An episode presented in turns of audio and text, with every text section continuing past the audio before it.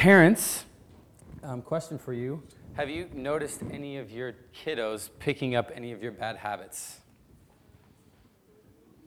Like, ooh, is that, is that a little too, a little too much? Okay, one of my worst habits up to this point in my life, there's probably more coming, but who knows? Um, I spit. It's just something that I've done for a long time. The worst has been in COVID when I forgot I was wearing a mask.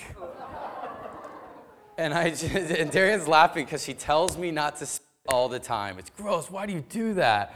And then I forget I'm wearing a mask, and all of a sudden I spit, and I'm like, oh, I gotta, I gotta sit with my own decisions for now.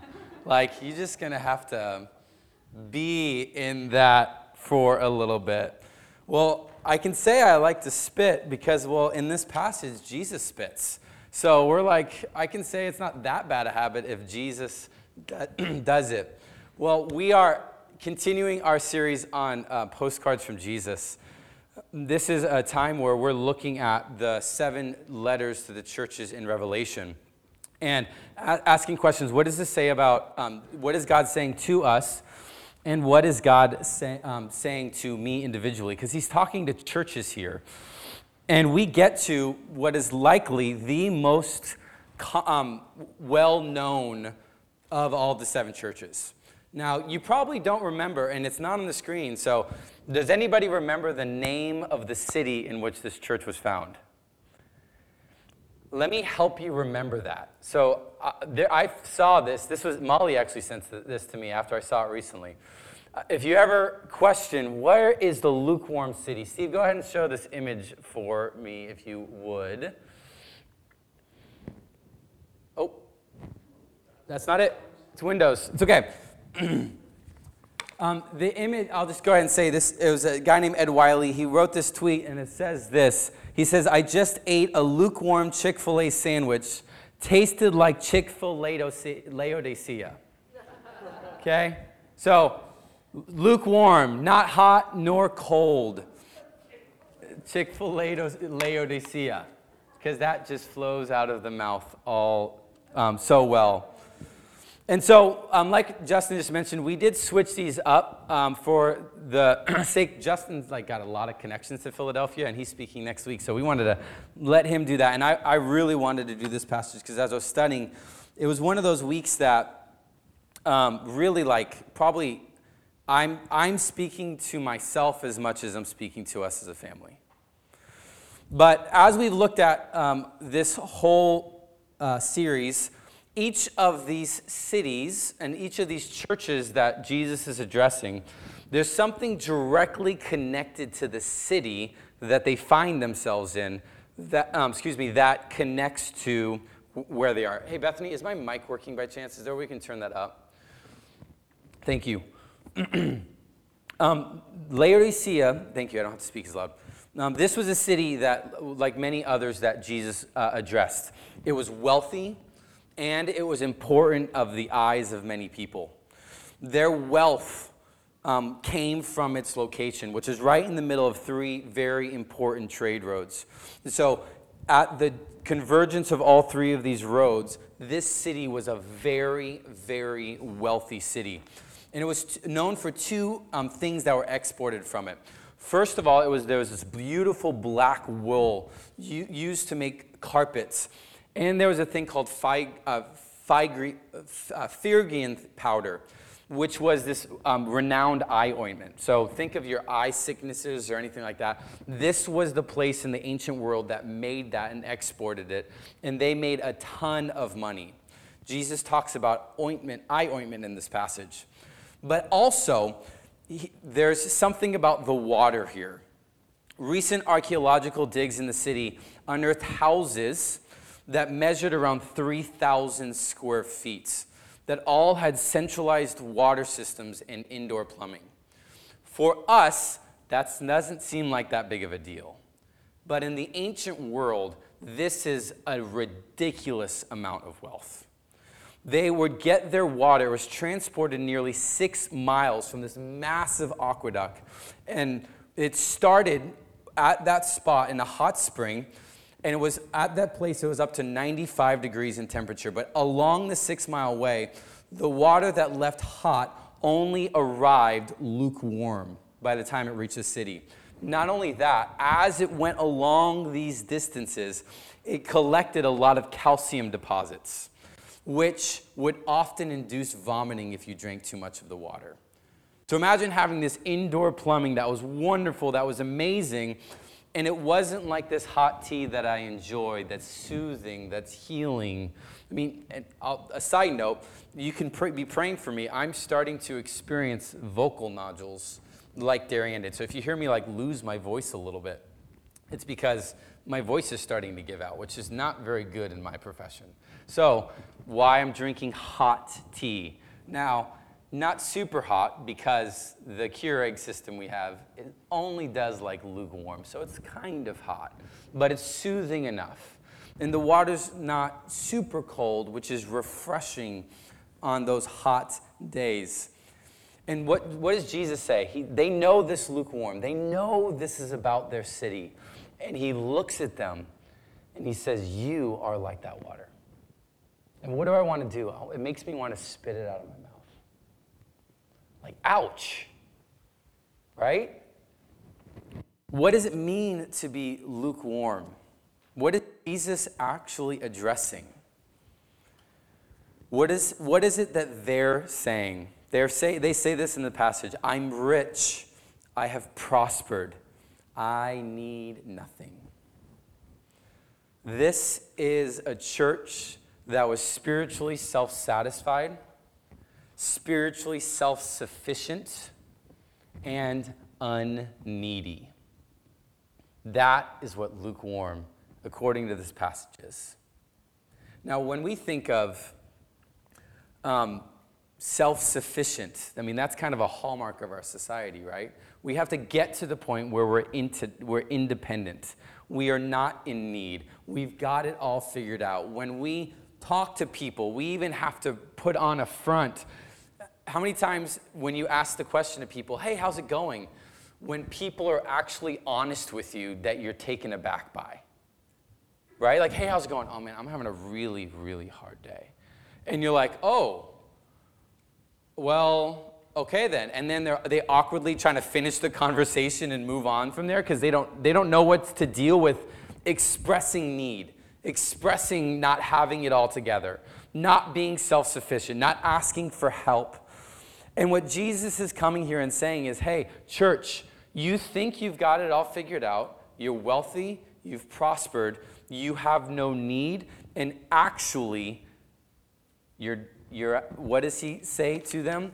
You're, you're pitiable, you're poor, you're blind. In his book, Crazy Love, Francis Chan gives a, a profile of lukewarm Christian. I'm just going to read a few of these to us. How can you tell, or you and I tell, if we are lukewarm disciples of Jesus? First, according to Francis Chan, lukewarm Christians don't really want to be saved from their sin. They only want to be saved from the penalty of their sin. God is only useful as a fire escape that they employ, not a God that they worship. So when it comes to my own sin, I'm not worried about that. As long as I have my ticket to heaven, I'm good to go. Secondly, Lukewarm Christians are moved by stories about people who do radical things for Christ, yet they do not do radical things themselves. I love having Greg and Heidi. It's so good to have you guys here. I'm so glad you got to be with Lifeway this week. It's so encouraging to hear those stories. And I love, love, love hearing those stories. And one of the reasons why we want to share stories often is because we believe stir- stories spur us on it actually encourages us, it gives us courage. That's what encouragement means.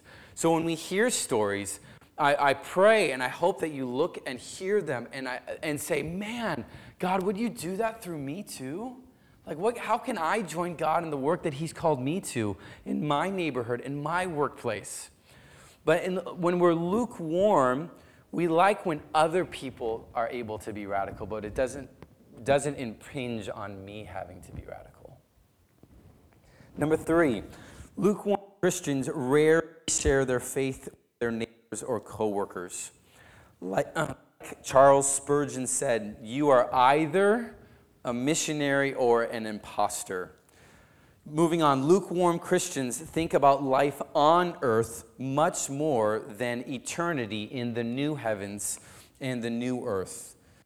Few more. Lukewarm Christians love their luxuries and rarely give to the poor in a truly sacrificial way. In a few, um, the next, in the upcoming weeks, you're going to hear about our um, Advent conspiracy opportunities. We're going to share a little bit um, coming up. Sock Drive and helping with um, uh, those that are undeserved um, underserved that have kids on the spectrum. Really excited about the opportunities to do that. But when we're lukewarm, we do it in a way that's manageable. It's not necessarily sacrificial. Lukewarm Christians um, have their lives structured in their way so they never have to live by faith. This is what David Platt says. he says this if you're not in a place where you feel desperate for the Spirit of God, then there's no way you are on the front lines of mission. When we are on the front lines, we feel desperately our need for God's help. Our fleshly tendency is to not be in need. Our cultural, um, how do I say this? Our cultural ethos is if you express need, you're weak. And the beauty of the gospel is where are we made strong? In our weakness, in our dependence, in our need for others, in our need ultimately for God. Our independence and lack of need is what Jesus is talking about here. And I don't know if you're like me, but this one hits a little bit closer to home than others. Recently, Darian and I were talking about our initial missional desires when we moved here to Federal Way. Um, when we moved here, um, we part of we heard about all these uh, events going on in the city, and we we were so engaged with at them in Tacoma. It was just part of the ethos. It was so fun. It was, such a great way to build relationships. And so when we moved up here, we were flabbergasted. Like, why don't people like? Why don't we engage in those? Like, we should do that. We should be part of them. We should be like engaged in them, right? Like, that's just a great opportunity to build relationships, all that. And then we look seven years later, and how many of them have we actually attended recently? And it stung us a little bit, right? Because you never intend to, be, to get to this place. You're never like, you know, it's like marriage. You never intend for your marriage to not be as like amazing as it was early on. But after years and after lack of attention and act of not focusing and not doing the very practices that were leading us to, all of a sudden, after a while, what starts to happen? What once was hot travels a long distance through time, picks up some calcium deposits along the way, and then we find ourselves lukewarm. Not engaged. So, this lethargy for them often came from comfort. They had, in that day, 3,000 square foot houses with internal plumbing. Remarkable. And yet, often I tell my kids, I'm like, guys, you eat more luxurious than Caesar ever ate.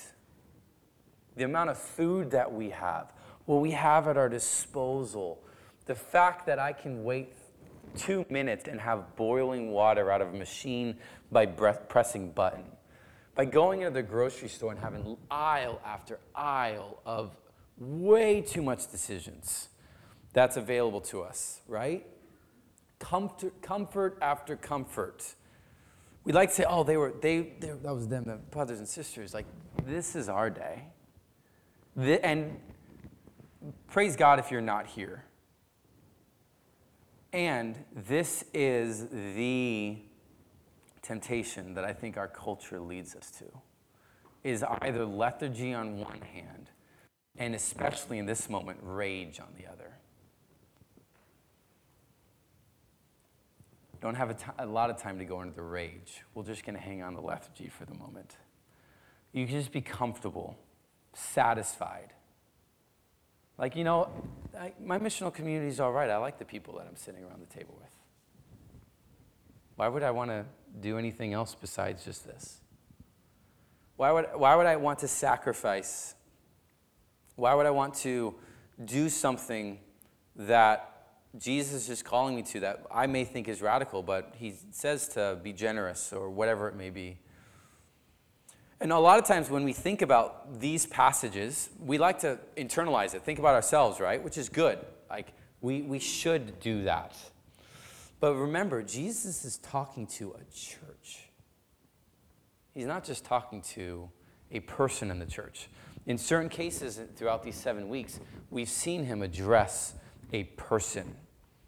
We've seen him address this individual.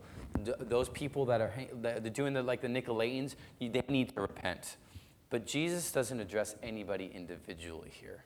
He's addressing the body, the whole family of God, the specific place where they are. So it's not just what does he say about me. What, what does this say about us? Do we, as a body, experience some of this lethargy? Are we satisfied? Oh, man, I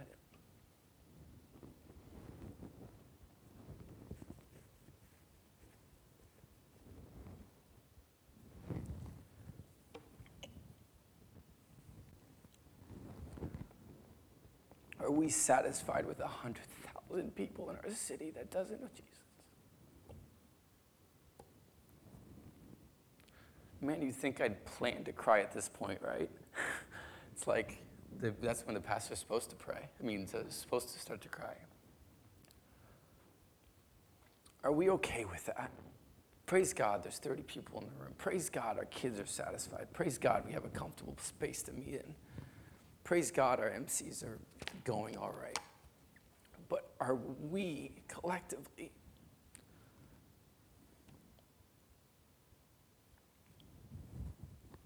do we know our need?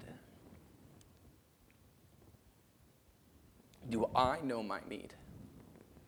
In many ways, I've tried to do so, like, and this is the irony of a lot of this. We can, just, like, the, the outcome of this, okay, we just got to try harder, right, guys? Like, go and do more.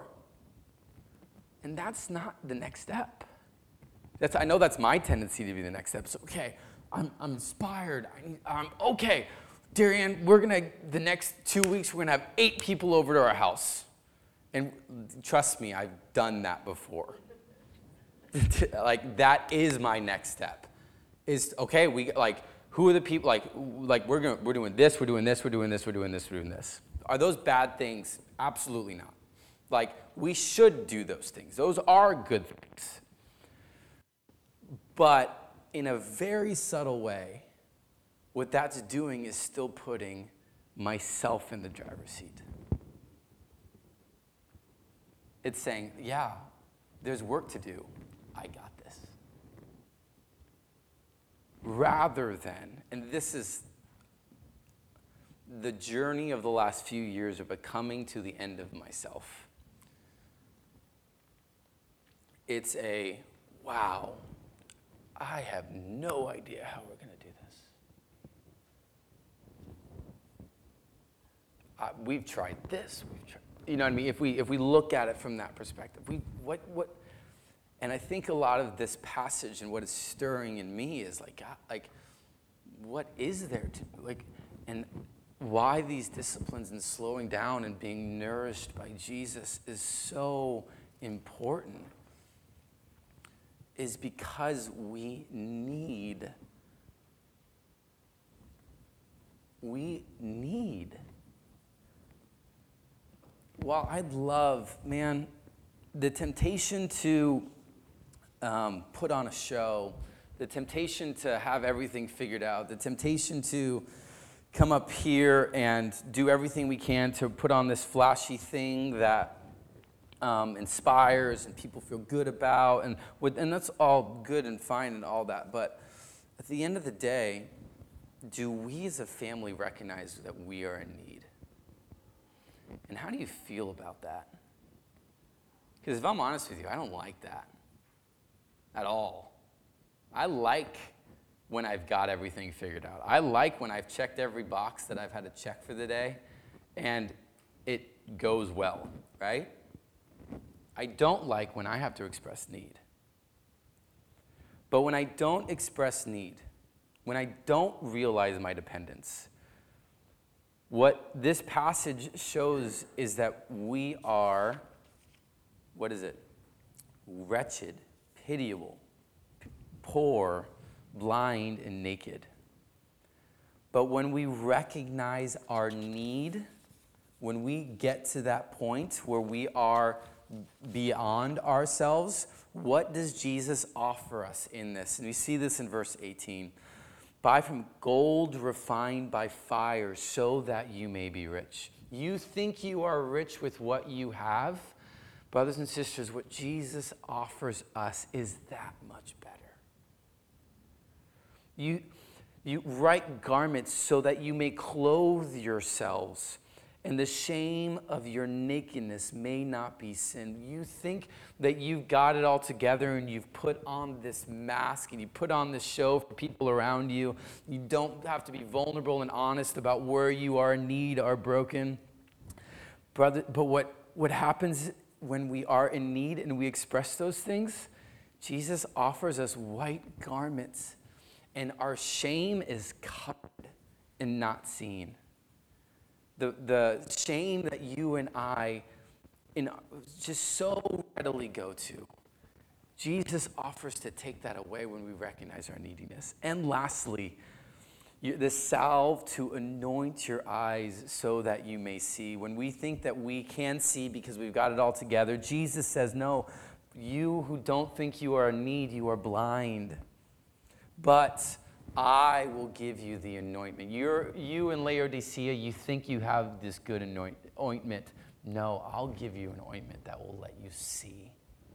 See what's going on around you. See what's going on in your own heart. See the things that you can't see when you think that you and we have it all together. We usually um, take some time to silence um, do silence and practice earlier on, but instead, what we're going to do, um, we're going to actually take some time right now to do that. For those that are joining us for the uh, first time, we typically have a time to interact and dialogue after the gathering. We believe that's really important because it's one thing to just hear somebody talk, but it's another thing to wrestle with it. It reinforces learning, it personalizes it. We believe that that's really essential. But for this, what I want to do instead is we're going to be silent for a few minutes. I, I love that Blaise Pascal quote in the nurse book today. Um, that silence brings us face to face, if I can use my language, with the part of us that's lukewarm. May not be all parts of us, but sometimes we don't want to be silent, don't want to be still because we don't want to face it. The, the part that's complacent, that's comfortable, that's not experiencing neediness. And the only way to heal and purify that is to experience God's divine and holy love. We'll talk about this more in a minute at communion, but what do we see in this passage Jesus doing? He's knocking. Doing. He's not sitting back.